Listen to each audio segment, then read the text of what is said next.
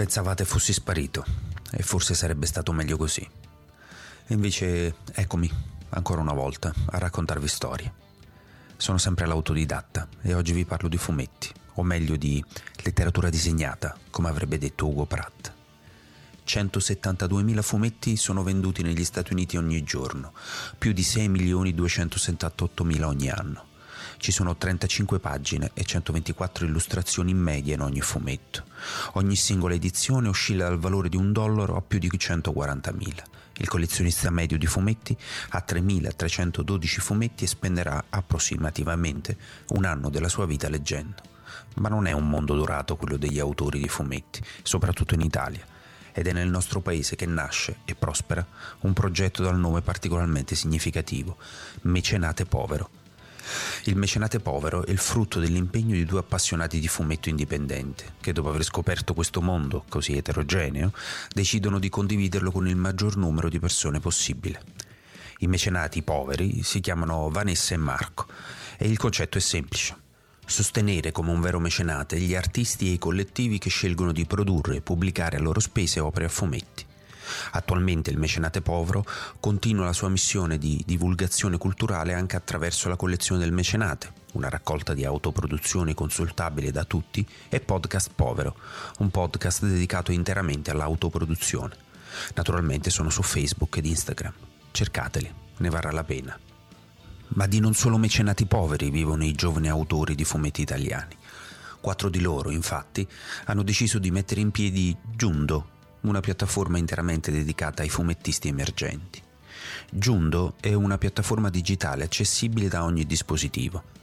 Ogni mese sarà possibile leggere i fumetti oppure acquistare, nello shop, i volumi cartacei dell'artista preferito e averli a casa senza pagare spese di spedizione. E il profitto, interamente, andrà all'artista. Perché non funziona già così, mi chiederete? Non proprio. Secondo una ricerca di Mefu, in media i fumettisti italiani guadagnano tra il 4 e l'8% sulla vendita dei loro volumi. Il 60% guadagna meno di 5.000 euro l'anno. Mefu sta per Mestieri del Fumetto. Nasce come gruppo di ricerca che si pone l'obiettivo di indagare quale sia la situazione economica dei creatori di fumetto in Italia.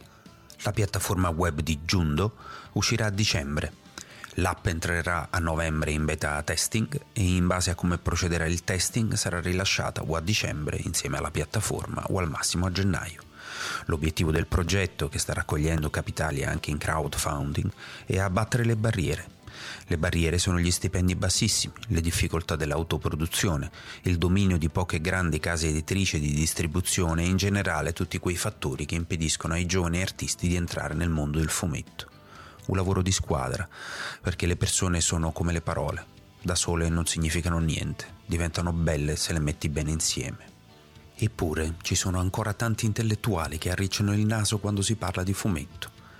Pochi giorni fa Heike Schmidt, direttore della Galleria degli Uffizi di Firenze, annunciava una storica collaborazione con Lucca Comics and Games, che è la manifestazione del fumetto, o della letteratura disegnata, più grande d'Europa.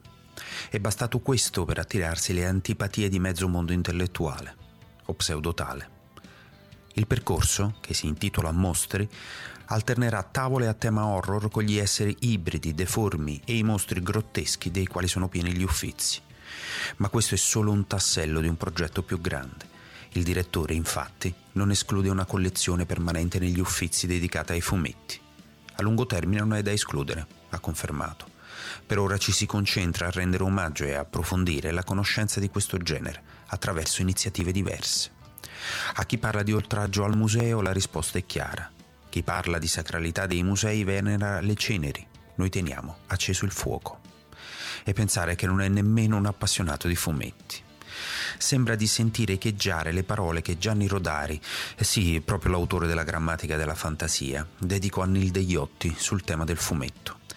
La Iotti sosteneva che i fumetti fossero la causa dell'irrequietezza, della scarsa riflessività e delle tendenze alla violenza della gioventù.